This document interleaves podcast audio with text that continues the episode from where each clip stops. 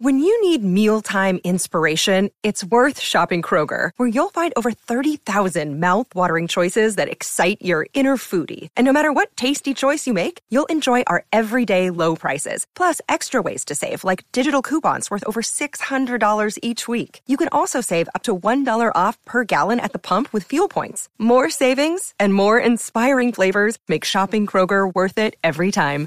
Kroger, fresh for everyone. Fuel restrictions apply. Today's episode is brought to you by WorldwideGolfShops.com. Look, I don't know if you guys have heard, but 2020 has been one of the weirdest years ever, but also one of the best golf years ever for the industry. And WorldwideGolfShops.com has all of the great gear from all of the top brands, including training aids, apparel, and accessories, everything that you need to get you on the course and playing a little bit better. So go out to WorldwideGolfShops.com today.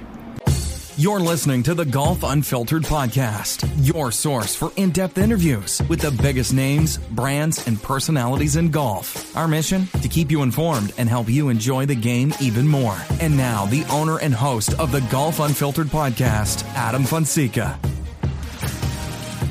That's right, ladies and gentlemen. Welcome back to the show. This is your host, as always, Adam from GolfUnfiltered.com. You can follow me all over social media at Golf Unfiltered.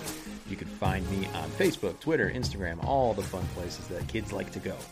You can also send me an email, adam at golfunfiltered.com. And of course, you know that we are brought to you by our friends over at Cleveland, Srixon, and XXIO. Folks, uh, we are going to have more information out about this soon, but today, at the time of this recording release, Srixon has just announced and they are launching their new ZX5 and ZX7 drivers. I've had the chance to play with them for a couple months now, and boy, I got to tell you, I am so happy that we can talk about those. We can talk about the woods, we can talk about their hybrids, and the entire iron line. Everything's out now, folks. And so I, I, just implore you to go out and take a look at those because they are absolutely fantastic over at Srixon Golf. Uh, speaking of equipment, today we bring on a friend of the show, Mr. Bill Bush. He is of DrivingRangeHeroes.com. He has been on the show uh, once or twice before. I forget how many times, but Bill and I have really gotten to know each other uh, pretty well over the last few months. Uh, he and our mutual friend, Chris McEwen, have been uh, collaborating quite a bit uh, recently because we all live in the area. And so we've had the chance to play some golf together. We've had the chance to really pick each other's brains about a number of different things. And today, uh, Bill comes on to talk a little bit more just about some of the the gear talk that we like to have. You know, and Bill's one of those guys that, you know, he loves the game. He loves equipment, as you will, I hope, uh, surely see in the interview today.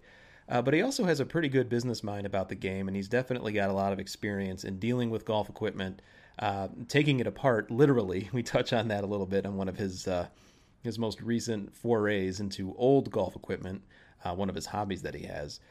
And uh, you know, it's just it's good to kind of share the the common bond about not only what we do because he owns and operates his own website. He reviews gear over there. He co-hosts a podcast with our friend Chris McEwen. Uh, that range life you want to look that up as well we talk about it in the episode here but we also understand that we just kind of do this for fun you know i think just from a from a personal side of things you know uh, highs and lows go with doing this type of thing. And I know some of you are listening to this and thinking, oh, come on, you're talking in front of a microphone sometimes and you update a few pictures on a website about golf. What could be so bad about that?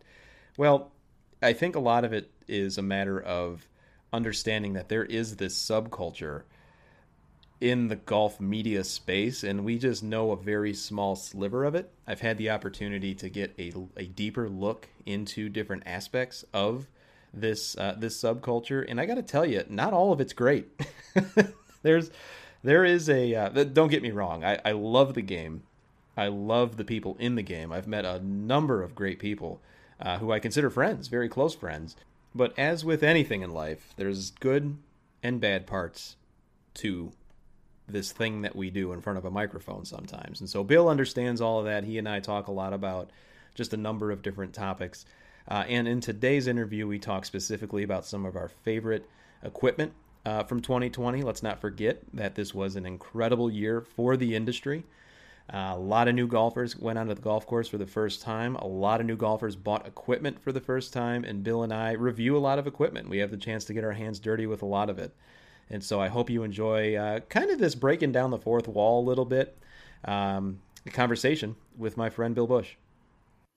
All right, folks, welcome back to the show. As I mentioned at the beginning in the intro, welcoming Mr. Bill Bush, friend of the show, on to the podcast today. If you're watching us on YouTube, be sure to go ahead and subscribe to what we got here. We're going to be putting these up as much as we can. Bill, thanks so much for coming on the show. Yeah, man, absolutely. Thanks for having me. So, the uh, one of the minds behind drivingrangeheroes.com is probably where people will find you most recently. You've been a part of a number of different projects. How are things going over at DRH? Pretty good. Um, it's been a weird, as I'm sure many people watching, listening, and can relate as well as yourself. It's been a weird year in golf and dealing with golf companies because it's been a weird year for them. But um, all in all, it's been it's been a pretty good, fun year. Seen some new, uh, good stuff throughout the year. I've had, done some, done a lot of things. Uh, you know, specifically with you and our buddy Chris McEwen um, yep. chrismcEwen.com, KMDC as we call him, uh, to try to keep things interesting and just keep generating content because of frankly most of the year as big as golf was this year, um, which I think we talked about last time I was on your podcast, and mm-hmm. I I was pretty sure golf would find a way to ruin it, and I think we're on our way there. But um, uh, as big as the golf year has been, it's still been very um slow from our I'd say on our end of it and uh cautious might be the mm. right word for it and uh you know to deal with that did some really long podcasts we've done videos try to find different things to different ways to look at the golf world a little bit so uh I think people have enjoyed it. It's been fun. It's been something different. Uh, and then you know we'll see what happens next year. Maybe it'll help us get out of that usual insert golf equipment review here. And mm-hmm. hey, did you see what happened in the PGA Tour last week? Everybody else is blogging it, so am I. And maybe it'll help us break out of that mold a little bit. Looking forward to it. So this is your return to the podcast, uh, and I love that little cross promotion you did for our friend Chris. There, that was very nice of you. I'm sure mm-hmm. he would mm-hmm. appreciate that.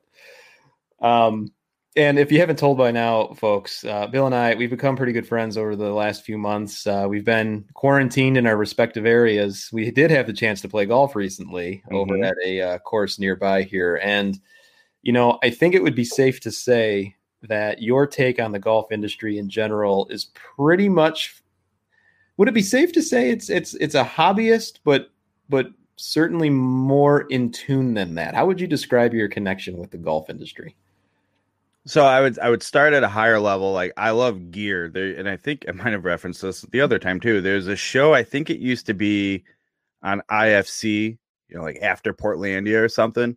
and it was I forgot the guy's name, but something like loves gear or does gear. And he would just go around and explore the gear associated with stuff, right? Mm-hmm.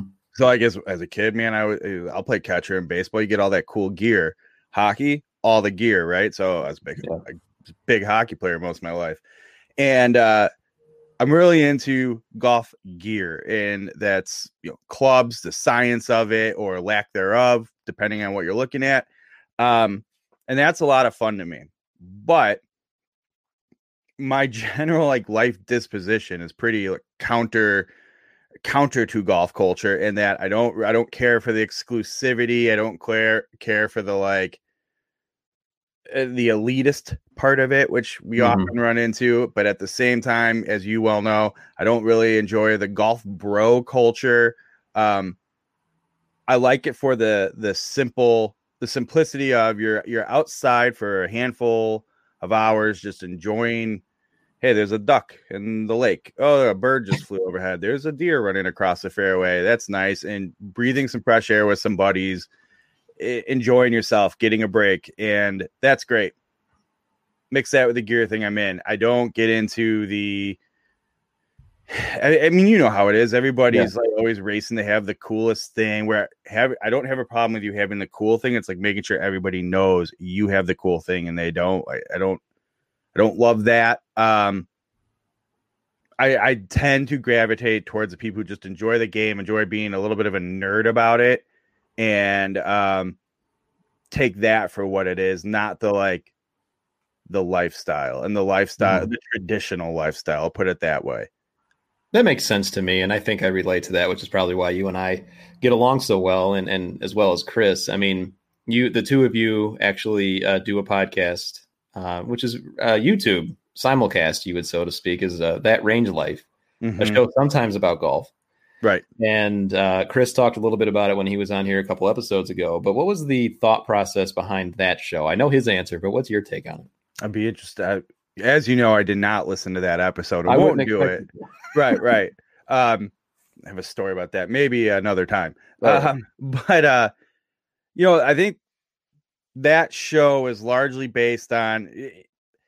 At the end of the day, we uh, we have the common bond that is golf. I'm holding a notebook in my hands, like, hey, I do this now? That's all your Uh, notes of, of golf wisdom. Check. Yeah, but I do. I do now. I did implement this for our YouTube show, the David Letterman cards. Ooh, look at you. just for the sake of doing it, no other reason. Um, anyway, to answer your question, um, we at the end of the day, like we obviously are huge golf dorks. We run internet websites related to golf content where we publish things regularly. So we do care. We do like to talk about it. It is our one of our favorite hobbies, but none of us like to take it too serious. And I don't like I don't like reading, listening, uh, watching a lot of the content we even produce. When I say we, the royal we, Right. because it is too serious. And you know, people want that. They want to learn, they want to be educated about it, and that's fine.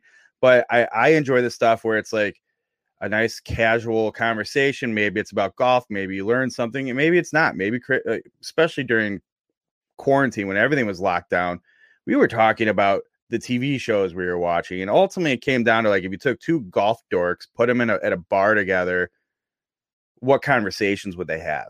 And that's what we wanted our, our YouTube show to be. Now, gets a little long in the tooth, especially once golf picked up, because, well, there's a lot of golf to talk about. And we started talking about too much golf. That said, um, I think that's what we've been trying to capture is just two normal people having a normal conversation, not trying to be like, look at me, I'm such a golf bro, not trying to be a preachy, uh, super technical golf expert with you. But if you sat down with a friend who happened to know a lot about golf and golf equipment, what would they say to you? And that's what that's why we say that Range of Life, a show sometimes about golf, because sometimes it is. Sometimes it might not be. It might be about the turkey I smoked for Thanksgiving for 25 minutes. Nice. Yeah, I saw that. If you follow Bill on uh, Instagram, or if you're a friend of his and you're so fortunate to get turkey updates texts, which I was, uh, I was enthralled by the uh, progress of that bird. It was unreal. It was unreal. Such a good best that one of the best things I think I've ever done in the smoker. Just saying. Oh, good for you. Good for you. So you had mentioned that we do also care, uh, share that common bond in loving golf gear. And, Mhm. you know, we wanted to talk a little bit today about some of our favorites from the past year. And there were a ton, especially during a year where there was just a huge golf boom in the industry. I mean, have you ever seen anything like this? I think the easy, easy answer would be no, but because no one's seen anything like this from a from a um, sales perspective, from a um, golfer perspective, you know, people playing the game. But what has been your take overall of the, the year in gear, so to speak? It's funny that you open that way because you just gave me the perfect opportunity to make a point that I w- I wasn't sure I was going to work in. And um, it's funny because all we heard once we were, you know, quote unquote, allowed to play golf during coronavirus was how big of a year this has been it has been for golf and seeing things unlike we've ever seen rounds played okay you know that that was Mhm. thing and then people are still moving equipment there is still uh the the retail level is doing fine but then i mean it wasn't that long ago wait you you know better than i do month maybe two months where they made the big statement of like they've they've just completely blown out every record uh Mhm. equipment sales retail sales for golf but then in the last definitely like in the last month came out that statistic about it wasn't the regular golfers buying new gear getting the latest and greatest it was largely goods being sold to the guys getting guys and gals sorry getting Mhm. into the back into the game first people people coming to the game for the first time things like that so you know did that equal um 10 zillion Callaway Mavericks were sold? Not really. The boom was a lot to the the value sets, the box sets, or last year's model. You know, people just like there's a lot more gear being bought, but it wasn't necessarily like the annual turnover and the newest stuff, the greatest stuff. I mean, obviously, I'm sure that stuff did sell a little more, but it wasn't the the regular every year spender Mhm. that was blowing up that record. It was the new players with new gear to get back going, and that segues into caught really I caught my eye were the value brands, and by value brands it doesn't mean they're bad gear. It means Right. They aren't putting out a six hundred dollar driver. Their driver might be 300, 350, two one I want to talk about two hundred and thirty dollars. Um, so companies like Tour Edge probably Mhm. being a leader in that, and people are if you follow me at all, you're sick of me talking about Tour Edge, but I mean they've absolutely had a killer, absolutely have had a killer year, and the gear stand, you know, the gear and the sales all stand behind and support that Yep. but uh sub 70 uh, guys out in sycamore illinois they do a straight to consumer model and it's all way more affordable gear but it's really good too and Mhm. they've had big years and i think it's been a great opportunity for companies like them to thrive because let's be honest it's also been a very questionable year with unemployment going up and down and Sure. sales numbers for other businesses being down which drive paychecks for golfers and they can't go spend 600 bucks on a driver but maybe they'll spend 230 so Yeah. um that's been a big thing i've really noticed and it'll be interesting to see going forward god you know god hoping that the world stabilizes a little and returns back to normal will those guys continue to now that they've caught eyes in this this weird year Mhm. will they continue to blossom the way they are um i hope so there's a lot of good Yeah. stuff in that area and i think you think of how expensive golf is now and that's another big criticism of golf how expensive it is maybe this will be these these types of companies will start writing that ship again and bringing that cost up i don't know you know that's where hey i'm just a golf blog guy take it easy What do we know? Yeah. right i don't i don't know Yeah. Well, the two brands that you mentioned, and, and there are many others, and we'll talk about probably a few more here, but even Tour Edge, like you mentioned, they had one of their biggest launches ever.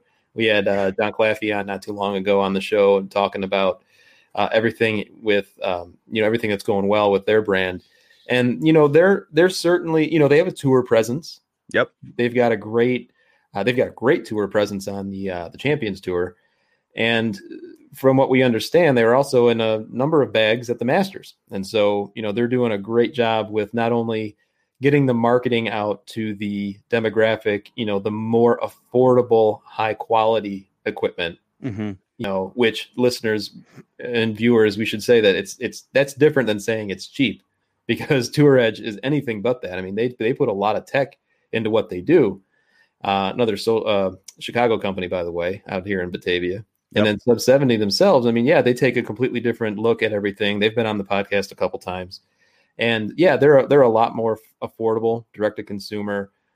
Probably people new to the game are gravitating to both of those companies and others, which shouldn't be surprising. And to your point about next year, do you feel that we will continue to see more new golfers or just we've caught people have caught the bug and now we've just got a larger pool of people playing the game? I mean, I don't think we're going to keep seeing the growth by any means. Like, frankly, I just don't. There's not enough people to grow that much that and continue it. And let's be honest, you have to survive now. Approximately six months of winter in North America, right? So, which is a huge base for golf purchasing. So, uh, all these people who went out and bought their you know, last year's Tour Edge Hot Launch 4 to get back into the game, are they gonna is is uh April gonna roll around and the Masters is on and everybody has that same bug again, or you know, are they gonna go, you know what? I got too much on my plate. I Yeah. I'm not going back to golf yet. That was something I did during quarantine. You know, Yeah, or it's like I just forgot how much I did enjoy it, and there's enough, you know, knock on wood here. There's enough other stuff going on because we're trending that direction in the world. There's enough other stuff going on that it's not the one thing I'm allowed to do. yeah, So I'll be. I don't. I think that'll be. That's and this is where you know, hopefully golf. Golf, are you listening? Right. That golf goes. Let's not so much worry about just pressing, pressing, pressing, and come up with good ways to retain the new audience we picked up this year.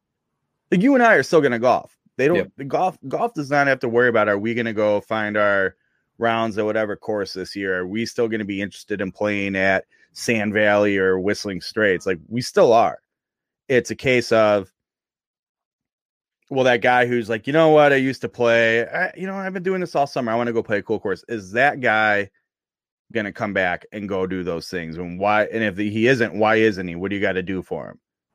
Yeah. And I bet you there's a lot of like wives and girlfriends, you know, mm-hmm. like my wife's something for her. You know, she's like, you know, I, I golf every now and then, but this year I could do it more. Like, will she be incentivized to come back? Will it sound inviting to her next year too? She doesn't care. She hates like she borderline mm-hmm. hates it because I love it so much. I don't blame her. but yeah, how do you keep all those people coming back? And I think that's what golf needs to focus on. Because the thing, even if they can't grow, like if they, I love I call it they, like it's really someone. If golf continues to grow like it did this year and they can retain even what a quarter of that, it's going to be better than the golf industry has been in decades. Sure. Yeah, maybe maybe a maybe a decade and a half, like Tiger the Tiger Woods boom effect. That's a pretty big one. Yeah, that that was pretty big, and you know, it's it, when we see a lot of releases that came out this year. You know, we mentioned uh, you know Tour Edge sub seventy, of course. You know, at the time of this recording, when it gets released, Srixon would have come out with uh, their new ZX5 and ZX7 drivers, as long, along with their irons. And you know, Callaway's got a bunch of stuff. Mizuno had a big launch this year. They've just got a lot of great stuff coming out. The price points haven't really gone down at all for some of the bigger names. Yet we still saw a lot of people getting into the game. And to your point earlier, it was interesting. You know, big time golf media guys here, folks. We were talking a little bit about something nerdy like search engine optimization the other day. Mm-hmm. And do you have a guess, Bill, in 2020, what the most uh, searched term is golf related? I just found this out this morning. I'm putting Search, you on the spot here. Like one word? No, a, a, phrase. What would you What would you guess that is? Uh, how to break, how to break eighty, how to break ninety, whatever. Or that's actually a really good guess. Or um, how to not slice the ball. That's those are good guesses. Um, and they were up there. Equipment wise, it was used golf equipment.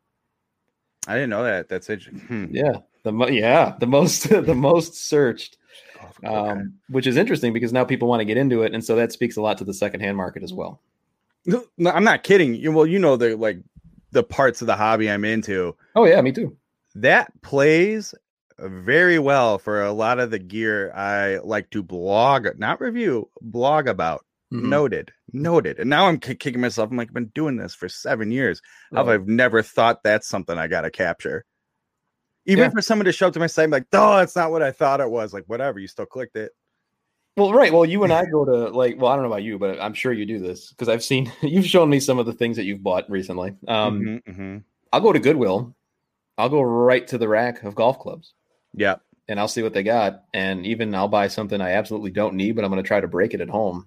Yeah, absolutely. Know, and just see what I can do with it. And you were showing me that you were messing around with a what was it, an old Ben Hogan yeah set with the pins. I didn't even know they had pins. Oh god, it's an it was I I can't decide if it was really the nightmare I made it or I just need to go buy some different tools. But I mean my finger is still a disaster from it. And uh, for those who don't know, I I I didn't just burn the like the pad of my index finger, right? The like the, the absolute tip of it yeah. I mean, I like branded it like a a a cow that I'm putting out to my pasture. like it is just just burnt. You took a knuckle off, I think, is what the way you put it to me. Oh, so and it, it hurts so bad, so inconvenient and hurts so bad.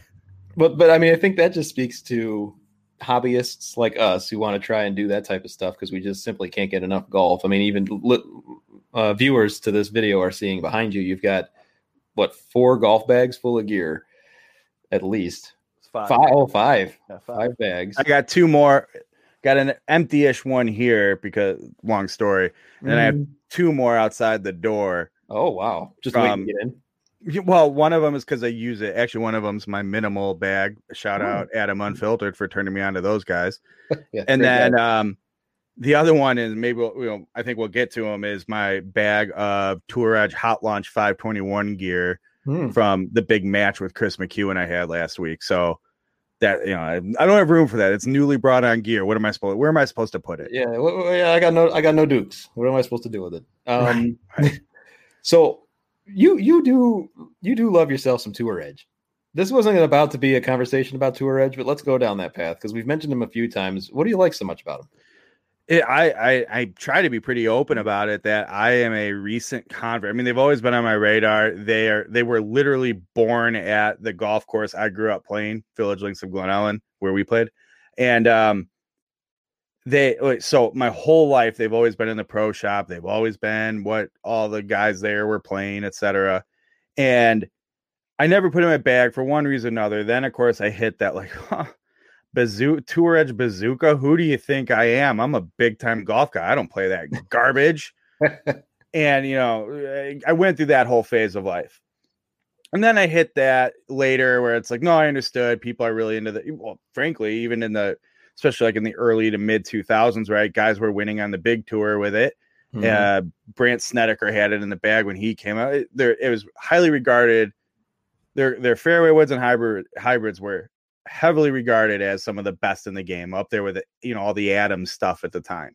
And I'm like, all right, but you know, I'm a, I'm a hot shot. I have the coolest new Callaway Cobra, whatever. Or I'm also you got to go back to like when before Cobra got bought by Puma, and they were like the redheaded stepchild of Titleist at right. Acushnet. Yep. I'm like, no, no, I'm different. I'm, you know, I'm a snowflake. I'm playing Cobra Fairway Woods. Fast forward. Yeah post post Baffler. I you know okay okay you had like the, LTD. Uh, yeah, oh, for sure, three and five. When they were, they st- I would still play those. They're awesome, but uh, it really wasn't until Driving Range Heroes came around that I reached out and said, "Hey, I live down the street. I'm doing this. I have experience. Uh, I'd like to get tour edge stuff going." And I got trying to think what the so the first things I got through here were the EXS line, the original one, and then the CBX um 119 stuff and i was like geez this stuff's like frankly it's amazing well especially the hybrids and fairway woods so that's like going in my bag and really is a big eye opener and here i'm going to be this guy if it's okay yeah sure. Uh, over the years of doing this i am fortunate i get to hit a lot of different golf clubs i get to play at a lot of different golf clubs and you could there's an easy argument and guess chris says i could have anything i want in my golf bag for the sure. most part I mean, yep. National Custom Works isn't sending me 4,500 buck irons for free or anything, but I'm just saying, I know of the stuff. It's there. I could go get it, buy it, do it with the website, whatever. But I started going, putting this Tour Edge stuff head to head with the stuff I was previously playing, and it's just blowing it out of the water. Yeah. And then, you know, everyone's like, well, it's easy. You get it for free. Well, of course you say, I'm like, well, no, That's not how it works. Some, you know, they might go here. I can give you a three wood, and I go, wow, this three wood's great. I'm going to buy a five wood from you, or like, hey, I've really enjoyed this hybrid. I want to buy another one, or um, I beat the living daylights out of it. I want a new one. Let me buy it. You know, so it, it just it's just that good. And obviously, if you're buying it, it's affordable compared to the rest of the market. Um, but I think it's one of those things where it just doesn't get the attention it deserves, and it's it's just it legitimately is that good. I've had, let me see. Well, I think of the EXS 220 fairway wood this year, sure. which was on my list of like it's my probably my favorite club to come out of this year. Um, I told I told Chris he was an idiot if he didn't put it in his bag and play his history wood, and he's like, okay, all right, whatever. And he's like, he's he, he saw me play with it once. He's like, God, the thing sounds amazing, but whatever. Then he gets it to review for uh, Chris McEwen's projects. Yeah. And he's like, Oh my God, this thing's amazing. And then you're you're going, All right, all right. You two both think this thing's good. Or what you know, what uh Kool-Aid are you drinking here? And then it comes through the uh golf unfiltered headquarters and works through that organiz- organization, hockey player. Yeah. And they it, all of you guys like, oh my god, this thing's amazing. And that happens all the time with them. That that like if you give it a chance, you're like, geez, this stuff's a real deal. And it's only, as the company's been growing in these last five years, like it's only getting better. I, I remember Hot Launch 3, right? Yeah. It was fine. It was very good for the money. But this new Hot Launch 521 stuff, I don't know if John said this on your show or talked about it much when he was just on, but he was telling Chris and myself that it is very much closing the gap between their premium stuff and their quote value clubs. And Chris yeah. and I just yeah. brought all of it out. And he, I mean, he's not lying. It's it's incredible gear. And then when you start looking at it's $89 for a single iron with a Fubuki graphite shaft in it. You're, it's incredible value. It really is. I mean, you're essentially paying for the, like 80% of that is the shaft. Right. That's what I said. But they're like, yeah, but we're really, it's all, he's like, we're like shooting ourselves in the foot with it to an extent because it is that good and we could charge more, but we don't because we want to get the right gear in people's hands. We want to sell this gear and get our name out there. Like, look, we don't we don't want to be in Rory's hands or Dustin's hands coming down, you know, the fairway on eh, eh, the 18th hole, winning some tournament. I mean, don't get me wrong, they wouldn't turn that away, sure. but they're they're catering, they are catering with this gear to the people who are started who started golfing this year, who aren't any good, but go, well, I'm allowed to golf. I mean, the stuff we we this 521 stuff that was like comes out in my reviews, it's a cheat code it's incredible how easy it makes the game, even if you're bad. So I think they get that and they've really figured out how to dial in the quality. And I mean, let's face it, a lot of other brands out there have made that like mid range. You just want to get into the game, but you don't want to spend five hundred dollars on a driver, thousand dollars on a set of irons, right? But it it looks like it, it feels like it, and it's definitely cheap. Tour Edge is now getting to a point where they're offering that same price point in that same like category, but it's really good. Yeah, well, a lot of new golfers have that sticker shock right out, out of the gate. I know I've got a few uh, people that I work with at my uh, my day job, and their their husbands were actually getting into the game for the 1st mm-hmm. time. They had never played before, and they're like, "Where can I go buy used golf clubs?" And I'm like, "Well, consider consider brands like this. You can probably get a brand new set and you know probably similar price to a really good set of used clubs. Why why not buy new? Look at Tour Edge. Look at a few other places. And like they're be- and they're probably better fit for your game than like, well, this is a good deal on some used insert brand name iron or bigger brand name iron here that you like just because oh I know Titleist they they make they they're supposed to make great stuff. It's like yeah, but you're terrible. Why are you playing a muscle back? Like, why are you buying a muscle back? Or you could go buy this game improvement set from Tour Edge. It's designed for you for significantly less. How often do you get? I get this a lot because you're. I'm sure, like me, you're the golf guy. You have all the golf answers for oh, anybody. all the time. All the time. Right. So, hey, you know, I want to get new clubs, and you know, I know you can buy, you know, hashtag used clubs for cheaper. Um, I want to a thousand dollars thousand dollars to get a full full bag, bag, wedges, putter, everything, and you can't do it anymore. No, even in even in the used market. I mean, I have I have a set of uh you know I was doing the big gear purge. I have a set of Callaway 2018 Callaway Apex, Apex muscleback heads. Right, mm-hmm. I could sell just those heads somewhere around like five hundred dollars. Oh, easily, and that's insane. Yeah. It's a golf club. And I mean, I'll take it, don't get me wrong. But you know, when you think of that, like that just tells you how expensive this stuff is. And it's sort of like it's a for what? Whereas right. I've used them, I've I've bent them, done whatever, right? Tour Edge can go be like, well, here's a nice new set of irons. It's super forgiving, very long and just easy to hit, offset so you don't slice the ball. Five hundred dollars brand new. Yeah. Or you can have my shitty old bent butter knife heads that you can't hit. Like it's, it's just not worth it. So if you can go, a lot of these brands right now, they're making great stuff at great deals, and you can go spend eight hundred dollars and get a full set. Yeah. Even like even Tour Edge's box sets are better than and they're very affordable and it's like they're still better than the Walter Hagen crap you're buying at Dick's or I don't even know who the box sets are anymore. I think you could still get them at Walmart. I don't know. I mean, I think Golf Galaxy, if there's one in your town, mm-hmm. I don't even know if they're a thing anymore. I think they have a few. But you know, it's interesting what you said about you know, yeah. I, by the way, I am that person that people turn to. If it's not a question about who do you like in the U.S. Open this week, it's usually yeah. You know, I'm, and I'm a much better gambler than I am a golf blogger. Let me just tell you that. right, right. Um, but uh, yeah, it's it's usually exactly what you just said. How do I get the most for my money? And my usual response to a question of, "Well, I got a thousand dollars. What do I spend it on?" is, "Well, do you want something within the last five years?" Because yeah. if the answer is yes, then sorry, you got to bump that up a little bit for a right. full bag. I mean, that's ridiculous. Well, then you run into like, do you need that, right? And it, right. I, as I've learned, as I learned this past weekend, you don't need it you don't need something from the last five years. it was new gear, but I'm saying like these all the fancy new innovations. Like eh, when you start getting down to the basics, you're not looking for fancy innovations. You're really looking for kind of tried and true designs done well and affordably. And that's usually the name of the game, right? That's what you want. You want to go out there and enjoy the game.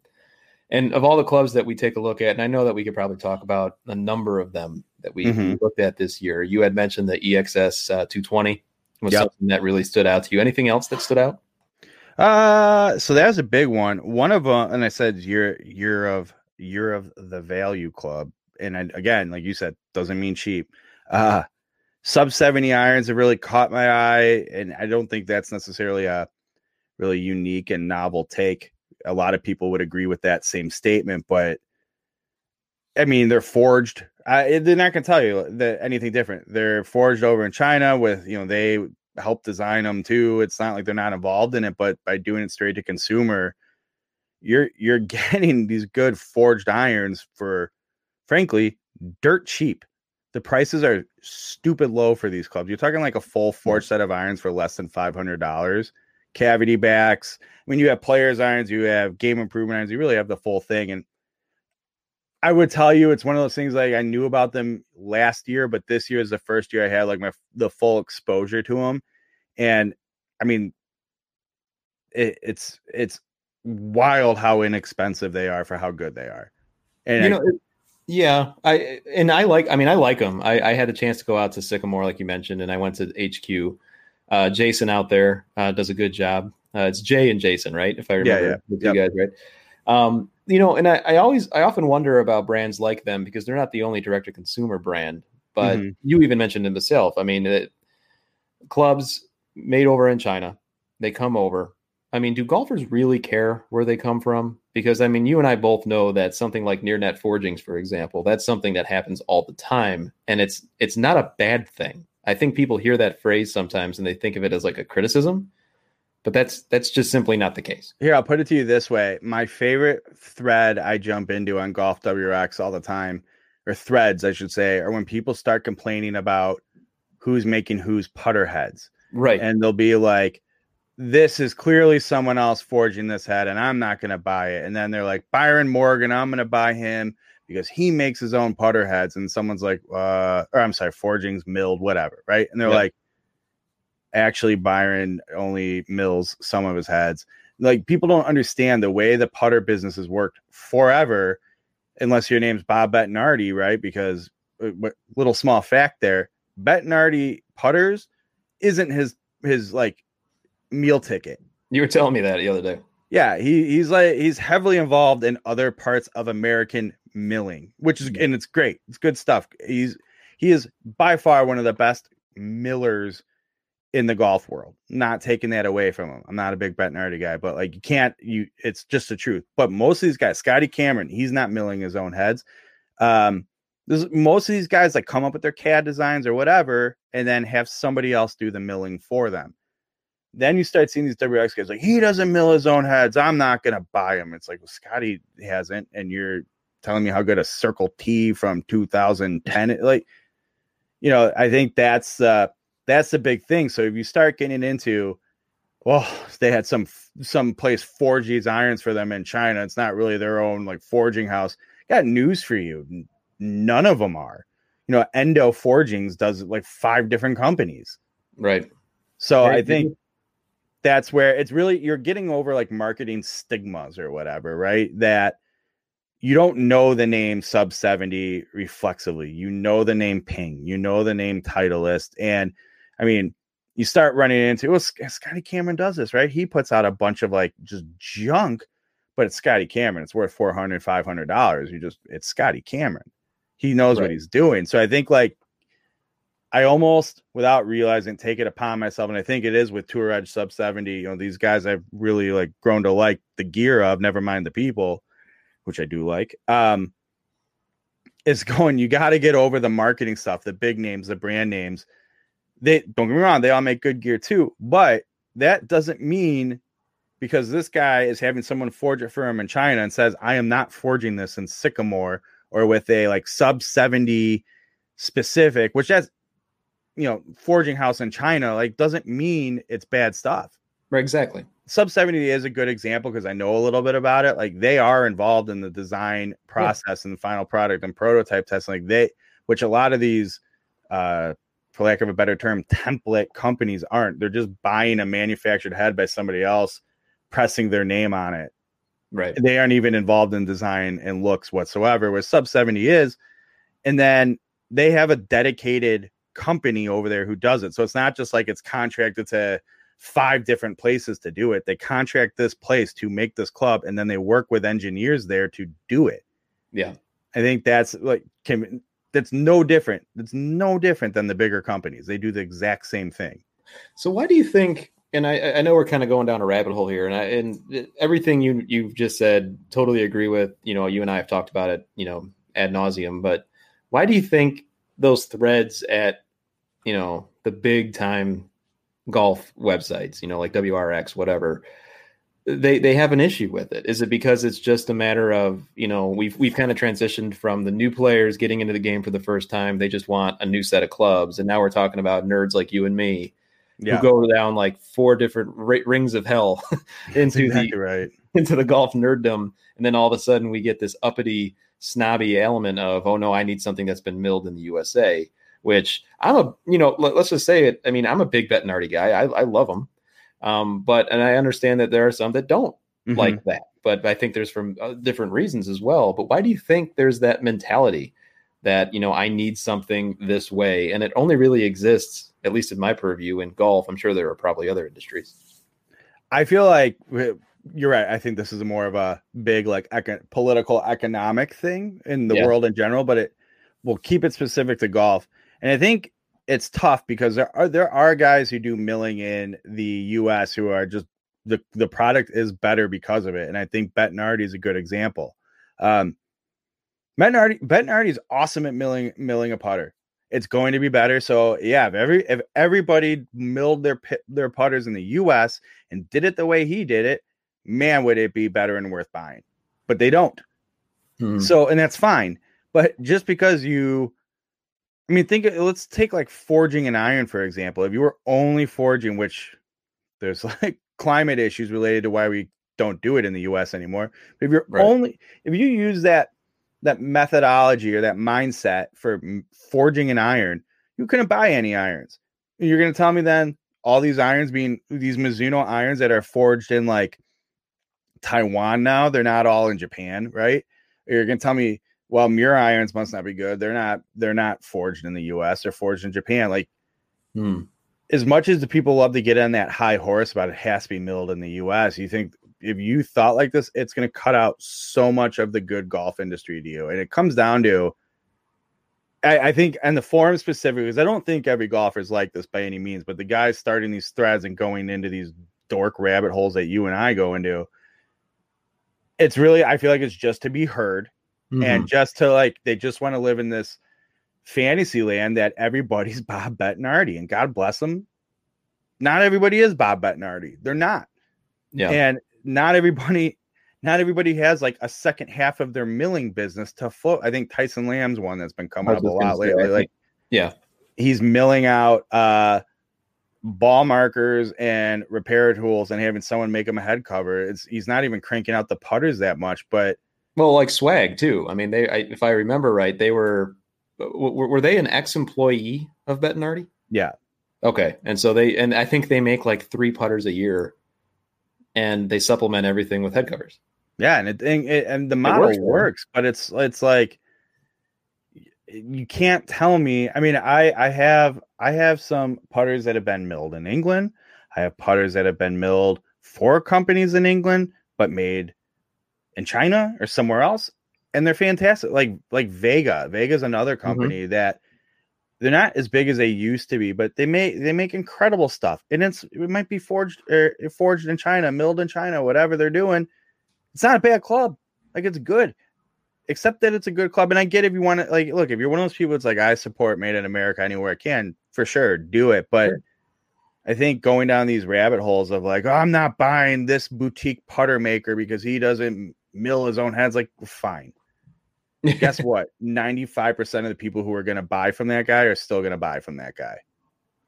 That this was a that is a, this is like a deep golf dork rabbit hole. So let me pull us out of it a little. And I know that we're we're like up against the clock here too. And once again, folks, we're talking to uh, Mr. Bill Bush. He is uh, one of the the the brains behind Driving Range Heroes.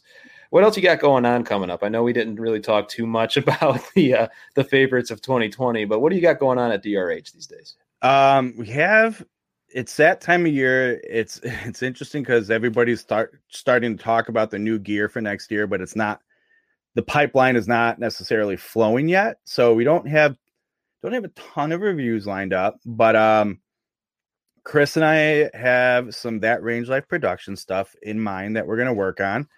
Um we do have a good review coming in 2 weeks and I was going to talk about it here, but I don't, you know, I don't we didn't get to it.